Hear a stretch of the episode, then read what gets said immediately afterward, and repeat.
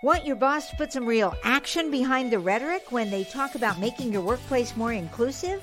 Find out how to hold their feet to the fire and demand diversity on the Diversity Dude podcast. Hello there, and welcome back to the Diversity Dude podcast. I'm your host, Lambers Fisher, marriage and family therapist, award winning author, and national speaker on the topic of multicultural awareness and diversity.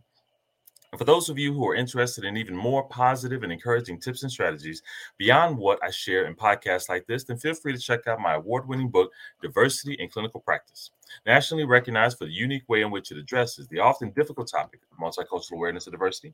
And it's designed for more than just therapists. For if you're a helping professional in any way, diversity in clinical practice can help you meet the greatest variety of cultural needs possible for those whom you serve. And it's available in paper and audiobook versions for your convenience. And whether it be through my one on one relationship efforts uh, as a therapist or my informing and empowering efforts as an author or speaker, know that my personal mission is to do my part to improve the world one strengthened relationship at a time. So, today I want to share with you a few encouraging words to anyone who has ever been suspected or accused of being a cultural sellout.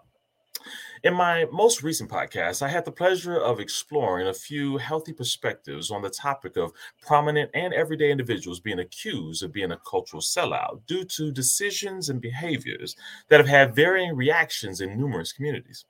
Feel free to go back and listen to them as they serve as a foundation for today's message for it was after those podcasts uh, focused on helping those on the outside looking in to understand multiple supportive and unsupportive reactions to suspected sellout decisions. When i was then asked what words of encouragement would you give directly to those individuals who feel culturally misunderstood and treated like a cultural sellout by their own community well, uh, my first response to questions like this is always to validate the frustration the, that generated the question in the first place.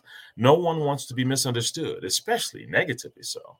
And it can be even more frustrating to be treated negatively or even ignored in ways that make you feel like you haven't earned that, or ways that you haven't earned in response to, or by the very people whom you're trying to care most about or seeking support for. This can often be seen when an individual either moves their home or their work efforts out of the community they identify with, and where they are amongst the majority uh, of culturally similar individuals, and move to a new environment where they are now a cultural minority. Interestingly, despite their relocation, they still identify with their community of origin and often end up being a representative of that community in their new environment whether by choice or even by inevitable circumstance, they end up answering questions about their community, clearing up misunderstandings, debunking stereotypes, or even confronting offensive words or behaviors in defense of uh, and even advocating for the community they care so much about. Unfortunately, despite the abundance of these efforts on behalf of their community, many in this situation often find themselves being treated as if they're on the outside and no longer a part of that community. When they return to that community or when they encounter individuals from that community on the outside of that environment. It's almost as if, despite their valiant efforts to represent and defend their community, the fact that they left at all sends a different message. One that, in practice, often results in forfeiture of many of the social benefits of being a part of that community. Here's where I share a few thoughts directly to those left out individuals. First, know that others' misunderstood uh, perceptions of, of you are not more important than your knowledge of who you are, your motivations, and your values.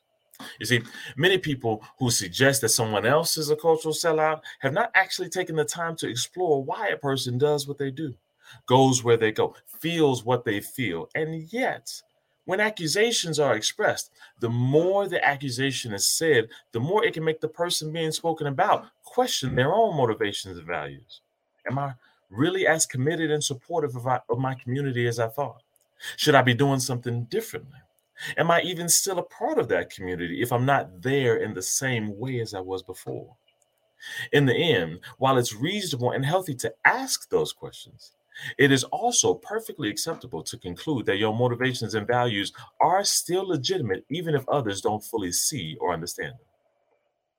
Second, many people inaccurately assume that cultural support can only look a certain way. As a marriage counselor, I've had uh, a uh, hundred opportunities to support couples as they fall into common traps of believing that if you loved me, you would show it in this specific way. And then as a result, miss the reality that their partner indeed does love them, but has been trying to show it in a different way than they originally expected. The challenge for both of them is to learn the way that their partner will most likely see their love and their care and accommodate when possible while also helping their partner see and understand the way that they're most comfortable expressing their feelings in hopes that their partner will see, understand, and accept them as they are as well. Similarly, many people inaccurately assume that the only way to show support for one's community is to live in that particular community, to work in certain areas of that community, and to serve in specific ways in that community. And while these preferred ways of showing support are great and beneficial for those who have the opportunity to do so, they are also not the only ways of showing cultural support. Sometimes the best way to meet a need is from making the most of resources on the inside of a certain environment. And other times, the best way to meet a need is by making the most of resources on the outside to benefit those that are on the inside. Both are necessary, both are beneficial. Whether truly appreciated or not, remember that there are multiple ways to show the cultural support that you have. And third, sometimes being on the outside, misunderstood, not included in the cultural in crowd is the very place you need to be. Many leaders will tell you that they wouldn't be as effective of a leader and advocate for the people they care about the most if they did everything exactly the same way in the same places as everyone else in their environment. It's not a matter of better or worse, as much as the reality that being set apart has the potential to bring a unique perspective and sometimes even amplify a voice or a message, which can in turn exponentially increase the potential impact on those being served. All that to say, not only is being on the outside a potentially temporary state based on the level of understanding or misunderstanding of those around you, but it is also not always a negative thing. And it is a reality that can be used to help you have the impact you need to have. In the end, being set apart can admittedly be lonely. However, there can also be opportunities to find and collaborate with others similarly set apart individuals and leaders for a unique kind of mutual support. And while acknowledgement and even minimal appreciation would be great uh, as an ongoing motivator on your journey, as long as your motivation is first and foremost to be of benefit to those in your community and beyond, then seeing the results of your support efforts, even if not fully seen or appreciated by everyone, can be more fulfilling than you think. My hope for you is that you will be able to embrace your role and your value wherever you are. Remember and be driven by your genuine motivation to help others and hold on to the impact that you have, whether it's fully seen or understood. Personally, I believe that in due time, the truth will be revealed, and you'll not only be able to see the true impact of your efforts, but you'll also experience the true appreciation of those efforts in one form or another.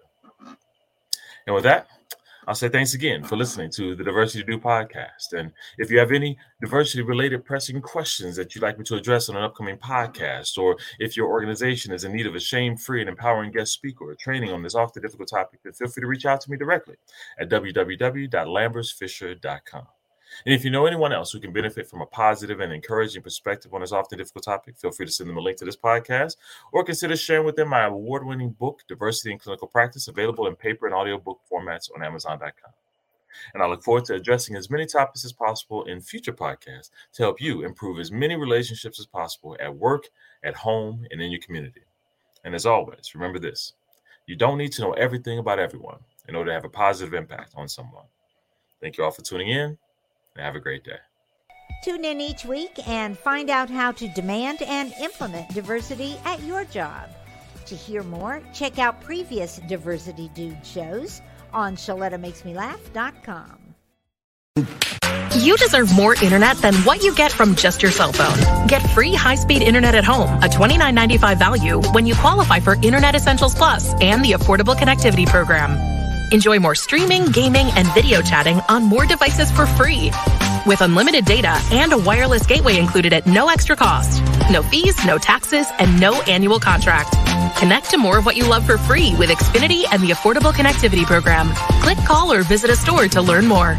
Did you know that United Healthcare helps connect you to doctors and therapists with 24 7 access to virtual care? So I could have therapy from my couch? Yep.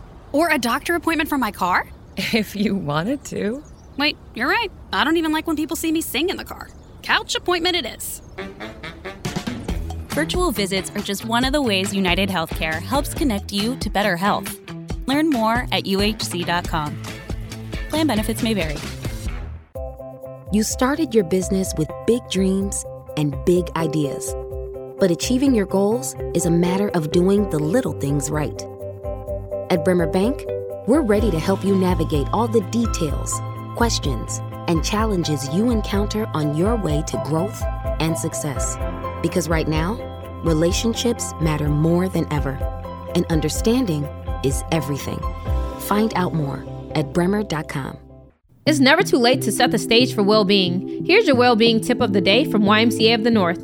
Put mindfulness in your tool belt. Mindfulness is a method of paying attention and bringing awareness to whatever is happening at the moment. Be open to the idea of being present and honest with yourself. Observe what's happening rather than trying to control what's happening. We reduce our stress, anxiety, and negative emotions when observing rather than get overly flustered in our reactions.